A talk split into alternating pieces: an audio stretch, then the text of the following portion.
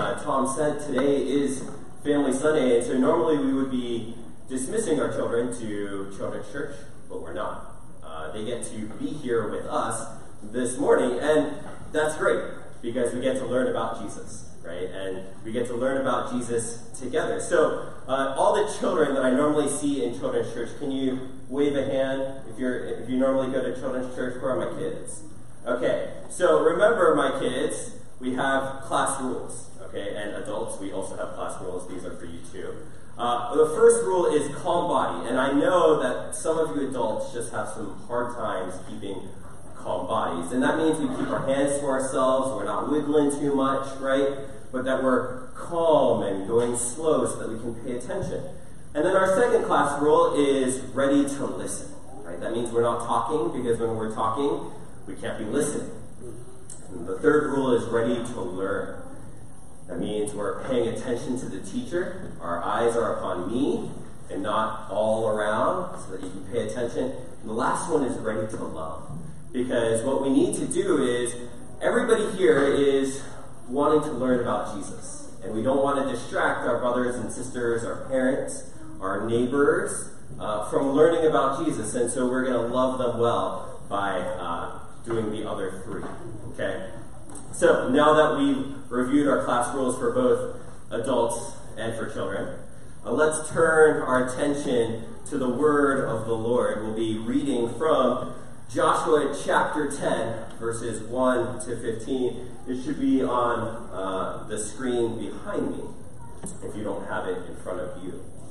So, as soon as Adonizedek, king of Jerusalem, heard how Joshua had captured Ai and had devoted it to destruction, doing to Ai and its king as he had done to Jericho and its king, and now the inhabitants of Gibeon had made peace with Israel and were among them, he feared greatly, because Gibeon was a great city like one of the royal cities, and because it was greater than Ai, and all its men were warriors. So Adonizedek, king of Jerusalem, sent to Hoham, king of Hebron, to Piram, king of Jarmuth, to Japhia, king of Lachish, and to Debir, king of Eglon, saying, Come up with me and help me, and let us strike Gibeon, for it has made peace with Joshua and the people of Israel. Then the five kings of the Amorites, the king of Jerusalem, the king of Hebron, the king of Jarmuth, the king of Lachish, and the king of Eglon gathered their forces and went up with all their armies and encamped against Gibeon and made war against it. And the men of Gibeon sent to Joshua at the camp in Gilgal, saying, Do not relax your hand from your servants. Come up to us quickly and save us and help us. For that all the kings of the Amorites who dwell in the hill country are gathered against us. So Joshua went up from Gilgal, he and all the people of war with him, and all the mighty men of valor. And the Lord said to Joshua, Do not fear, for I have given them into your hands. Not a man of them shall stand before you. So Joshua came upon them suddenly, having marched up all night from Gilgal. And the Lord threw them into a panic before Israel, who struck them with a great blow at Gibeon and chased them by the way of the ascent of Beth and struck them as far as Azekah and Makkedah, uh, And as soon and as they fled before Israel while they were going down the ascent of Beth the Lord threw down large stones from heaven on them as far as uh, Azekah, and they died. And there were more who died because of the hailstones than the sons of Israel killed with the sword. At that time, Joshua spoke to the Lord in the day when the Lord gave the Amorites over to the sons of Israel. And he said, In the sight of Israel, Sun, stand still at Gibeon, and moon in the valley of Aijalon. And the sun stood still, and the moon stopped, until the nation took vengeance on their enemies. Is this not written in the book of Jashar? The sun stopped in the midst of heaven and did not hurry to set for about a whole day. There has been no day like it before or since, when the Lord heeded the voice of a man, for the Lord fought for Israel. So Joshua returned, and all Israel with him to the camp at Gilgal. Let us pray. Father God, as we come to this passage, we hear of great and mighty deeds that you have done. But as we look upon it, Lord, we ask, we ask that you would open our eyes to the uncertainty that Joshua may have been feeling the doubt, the fear. And Lord, we ask that you would open our eyes to see your response, to see your gospel preached to Joshua and the Israelites, to remind them of your great faithfulness to them. Lord, as we look upon your great deeds, Lord, we ask that those deeds would move us from a place of fear and doubt and uncertainty to a place of confidence, faith, and trust. And so, Lord, we pray that you would uh, be with us now, speak to us through Joshua chapter 10, we pray. In Jesus' name, amen. So, uh, how many of you guys have ever tried to fix your computer when something has gone on the fritz? How many of you guys had computer issues? Tried it. Okay. So, as you know, there are stages of dealing with uh, computer issues, just like there are sort of stages of grief. First, you just sort of simply ignore the issue. Maybe it'll go away. Uh, maybe a restart will help, right?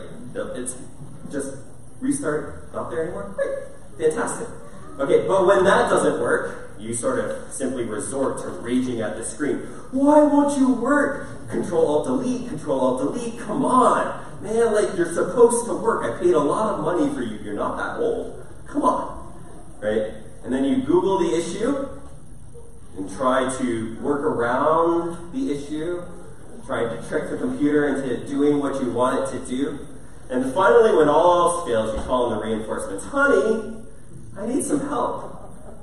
The computer's not working.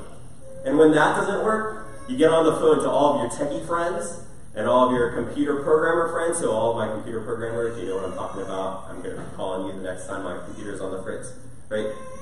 That's sort of the way this works, right? And this mirrors the way that the Canaanites respond to the problem of the Israelites. First, as we've sort of seen in our series in Joshua, they hide behind their walls like Jericho did, hoping the threat would go away. Six days around the walls, and the seventh day, the walls come tumbling down. And then they fight it out on their own, like I did. That didn't work for very long.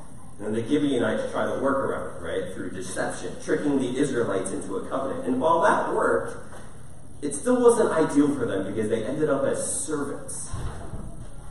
And then finally this morning, we get the call for reinforcements. And so when we pick up in verse 1, the king of Jerusalem, Adonizedek, had just heard that both Jericho and Ai had fallen to the Israelites, and the great and powerful city of Gibeon had just sort of given up without a fight. Now, Adonizedek is not a dumb king.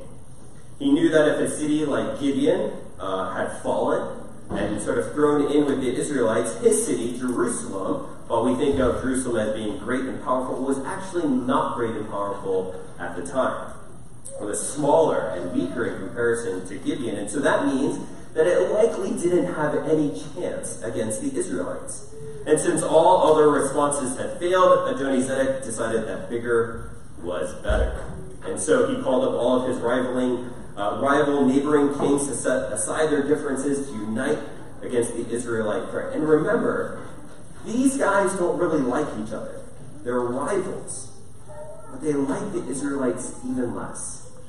And so, after all, the enemy of my enemy is my friend. And so, these five kings come together with their five armies to crush the Gibeonites for turning traitor to the Canaanite cause.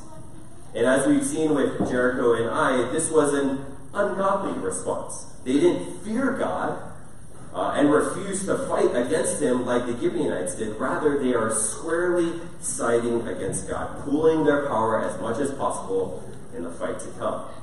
And naturally, the Gibeonites not happy with this response, right? They are not happy. They and so what do they do? They call for help. Because like five on one, generally not going to turn out well for you, right? Five on one is not going to work out well, no matter how powerful you are. And so in verse 6, they call upon their new allies to save them. And now the stage is set for what God and the Israelites are going to do. And so this is the context that we, we come to, right? Five on one. And now the question is, what is Israel going to do? Especially now that they've been sort of uh, conscripted to come and help the Gibeonites. They've been called upon to honor their covenant. And at this point, Joshua has two big questions that he has to answer. The first is whether or not he's going to be faithful to this covenant, and the solemn oaths that he had made just one chapter before. And the, te- the temptation is to refuse to go to Gibeon's aid. I mean, after all, the only reason why the Gibeonites were, weren't getting total destruction was because they played a trick on Joshua. They lied to get into the covenant that they were appealing to. And so maybe this covenant shouldn't be honored because they dealt in bad faith. But Joshua knows better. He knew to avoid honoring the covenant would be merely blame shifting. The Israelites had sinned definitively in not asking the Lord for direction in chapter 9. But besides, they had sworn by the Lord, and thus to break the covenant would be to dishonor God. Right? If you swear by Him and then break it, it's not going to look good on whatever you swore by, which is God. And so there really wasn't much of a decision on this particular question. Joshua musters his troops and marches toward Gibeon and the five armies attacking him. But the second question is whether or not the Lord was going to fight for them, now that they had sinned yet again. To make matters worse, the Gibeonite deception in chapter 9 came right after the covenant renewal in chapter 8. And this is sort of mind blowing, right? They had spent a long time thinking about what it means to be the covenant people of God in chapter 8. Right? That covenant renewal took a long time because they transcribed the entire law of Moses onto stone tablets. And so they're doing this. They're thinking about the Lord, spending time meditating upon his law for a long time. And what's the very next thing that we get? Them not thinking about the Lord and consulting him when big decisions come their way. And so God should have been right there in their decision making, but he wasn't which is why they're in this mess to begin with. And so, what happened the last time they sinned? The last time they sinned, they lost to a single city of almost no account because God didn't give them the victory. It wasn't even a powerful city with a big army, it was a piddling city with a tiny army. And now they were going up against five armies. Was God going to fight for them after they had sinned yet again? And that's not all, right? They're defending Canaanites. Gibeon is our Canaanites. They were supposed to be destroyed and wiped out in the first place. But now, the Israelites are marching to defend them. Would God fight on behalf of these particular Canaanites? And this second question is really the bigger of the two questions. After all, the Israelite success against the Canaanites didn't really depend on tactics strategy, or even force of numbers. It depended on the Lord being on their side and fighting for them. But at the heart of this second question is a deeper question. And that question is upon what does God's faithfulness to his covenant depend? Upon what does God's faithfulness to the covenant depend? Does it depend on me and my performance?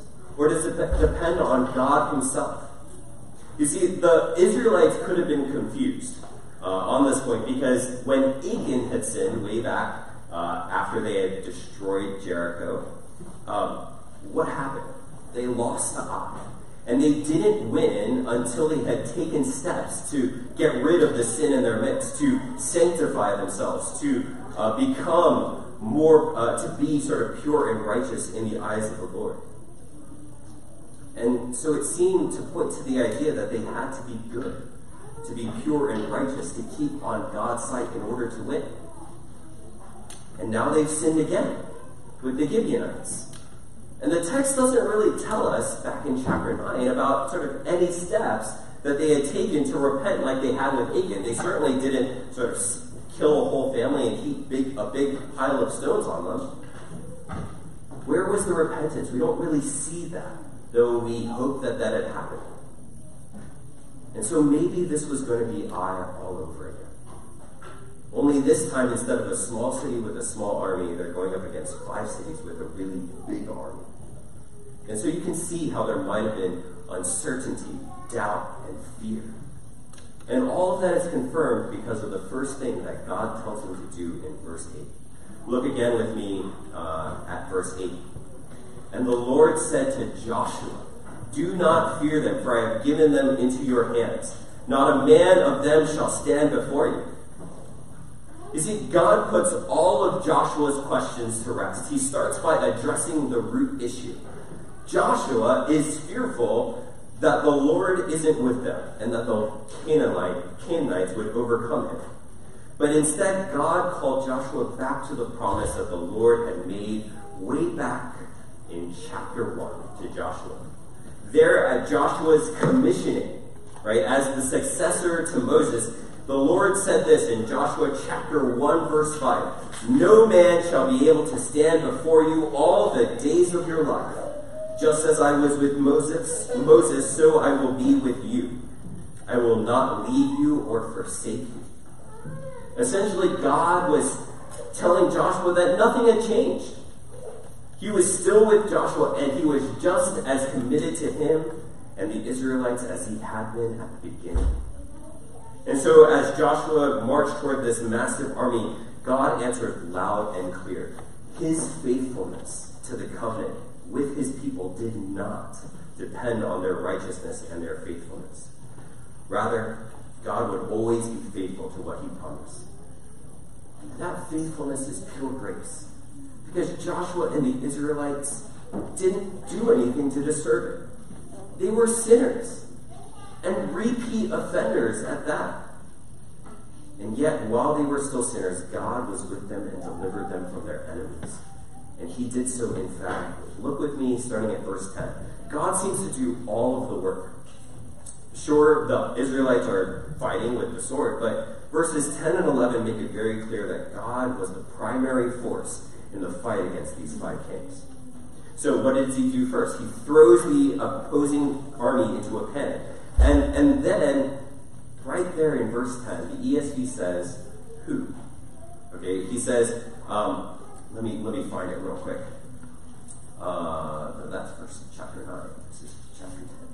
And the Lord threw them into panic before Israel, who struck them with a great blow. If you look down at the bottom of the page, there's a footnote. And it says, it could also be, or he. And what the ESV is saying is it could also be tr- um, translated that the Lord is the one who struck them with a great blow at Gibeon. And the Lord chased them all the way uh, to the ascent of Beth-horon and struck them as far as Azekah and Makkedah. And so the Lord is the one doing the fighting. He's the one that is uh, going forth and wreaking destruction upon Israel's enemies. And while the Israelites are right there, God is the one doing the fighting. And after all, we had talked about hailstones in, Revelation in, um, in uh, Sunday school this morning about hailstones being sort of a mark of judgment. Well, what do we see here? We see hailstones coming down and just destroying and wiping out a huge portion of this army that stands arrayed against Israel. And so God does more of the killing than the Israelites do. He kills more of the Canaanites with the hailstones than the Israelites did with the sword. And so God isn't just present with them, but active. He wasn't just there to cheer the Israelites on in battle, encouraging them as, he, as they fought, going like, oh, that's a good stab, that's a good parry, good job. No, instead, he's winning the victory for them. He was doing miraculous, powerful things for the sake of his chosen people. And all of this is really a microcosm of the whole story of the Bible, isn't it? When man fell, God promised that he would deliver them. And through the ages of history, God worked to fulfill the promises that he made in his covenants with Noah, with Adam, with Abraham, with Moses, and David. And it all comes together when God becomes present and active with us in human form, in the person of Jesus. And God was with us in a miraculous and powerful way. He was one of us. And through Jesus' life, and work, God fought to save his people from their greatest enemy, their own sinfulness. And then finally, while we were yet sinners, repeat offenders, just like the Israelites, Jesus went to the cross.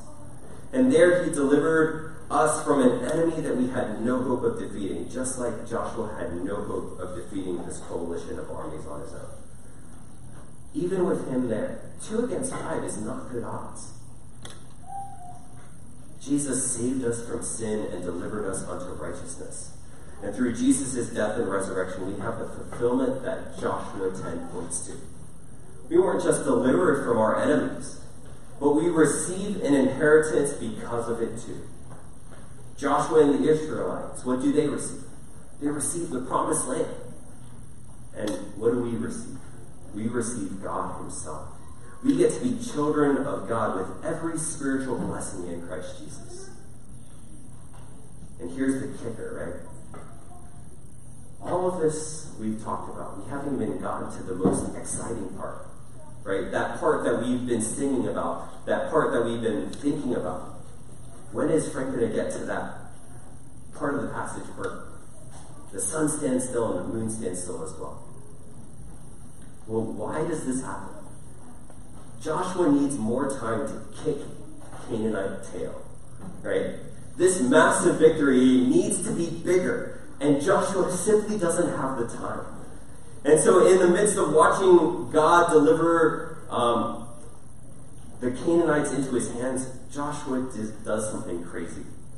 He asks God to stop the sun and the moon so he could have more time to defeat the Canaanite coalition. So, who thinks to ask the Lord to make the day longer, right? To stop the sun and the moon. Who does that? Why not ask the Lord to send more hailstones? He's doing pretty well on his own, right? Why not ask him to like make them win faster? Why not ask them to send more panic to turn the enemies back toward them so they don't have to chase after them? Rather, Joshua asks for the impossible and he does so with confidence. And he doesn't ask for a small miracle either, he asks for a big one. Think about all the things that have to happen in order to prolong the day for Joshua. Scientifically speaking, right? The earth would have to stop spinning. And that's a lot of inertia in the core and the oceans that has to go somewhere. So the oceans are going to slosh all over the place, and there's like massive flooding that's going to happen. And then the core is what produces our magnetic field, which shields us from cosmic rays, right? That goes that goes away if it stops moving, right? So what's going to happen to the Earth now, right? There's a lot of sort of planetary level miracles that need to happen in order for this to happen, right? in order for God to sort of simply fulfill this one request to make the day longer. It's kind of crazy. Right? And so the magnitude of what Joshua is asking for is no small thing. And now let's step back and note how big of a change this is for Joshua. Note how, jo- how confident Joshua was in his request. He simply, his, he simply speaks his request as a command to the sun and the moon. And so some of the commentators talk about Joshua's command over the sun and the moon as sort of foreshadowing the God man Jesus' authority over creation. And so in this moment, Joshua is a type of Christ, pointing to the one who had the authority in himself to command the creation. And Joshua simply speaks as if he has authority, which he obviously doesn't have in himself. But such is his confident in, confidence in the Lord to, to do what he's asked. And this is a far cry from the uncertainty back between verses 7 and 8, right?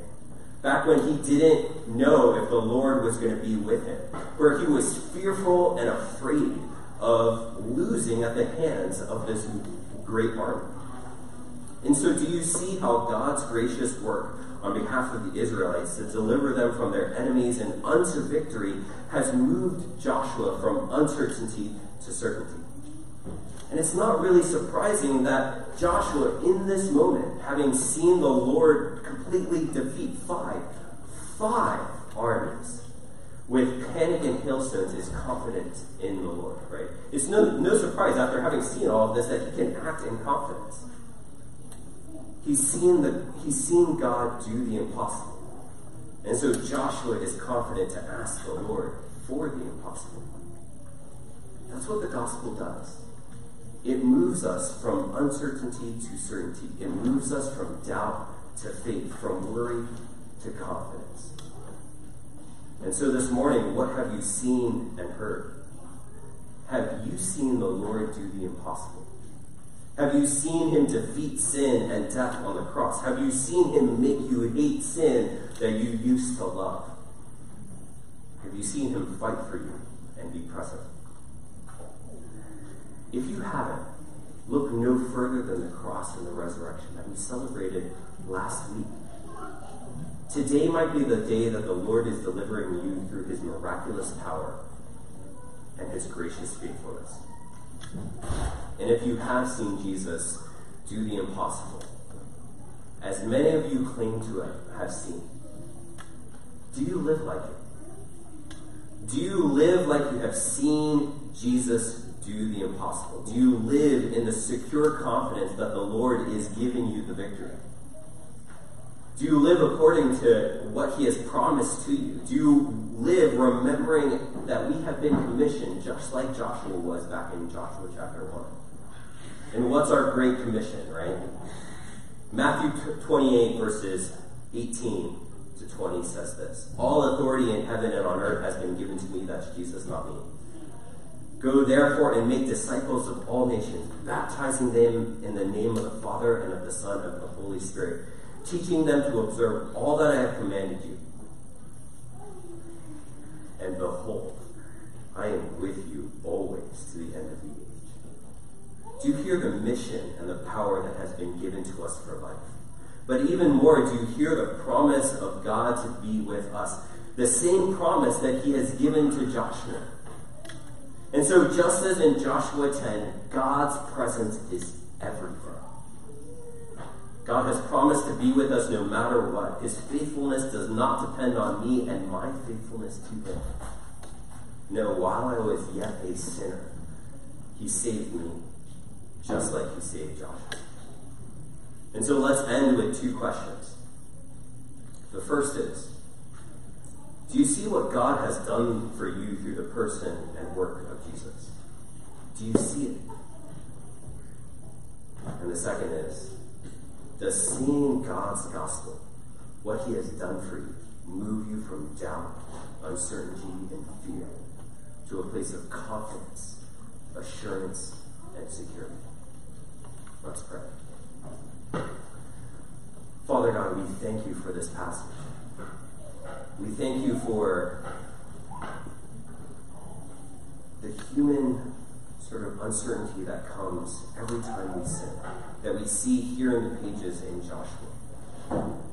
Lord, we, we pray that you would enable us to see our sin, that we would feel just how bad it really is, just how much it breaks your heart and breaks our covenant with you. But Lord, we ask that we would not stay there, that you would speak loudly through the pages of your word and through your Son to remind us of that great gospel truth. That we have no reason to be afraid, for Lord, there is no condemnation now in Christ Jesus. Lord, would we see you and your cross and your gospel and the wonder of what we have been delivered to in our lives, that it would give us confidence and assurance that we might live in power and in strength. Lord, open our eyes to see our sin and your goodness and your faithfulness, that we might rejoice in you. Lord, be with us now, we pray. In Jesus' name, amen.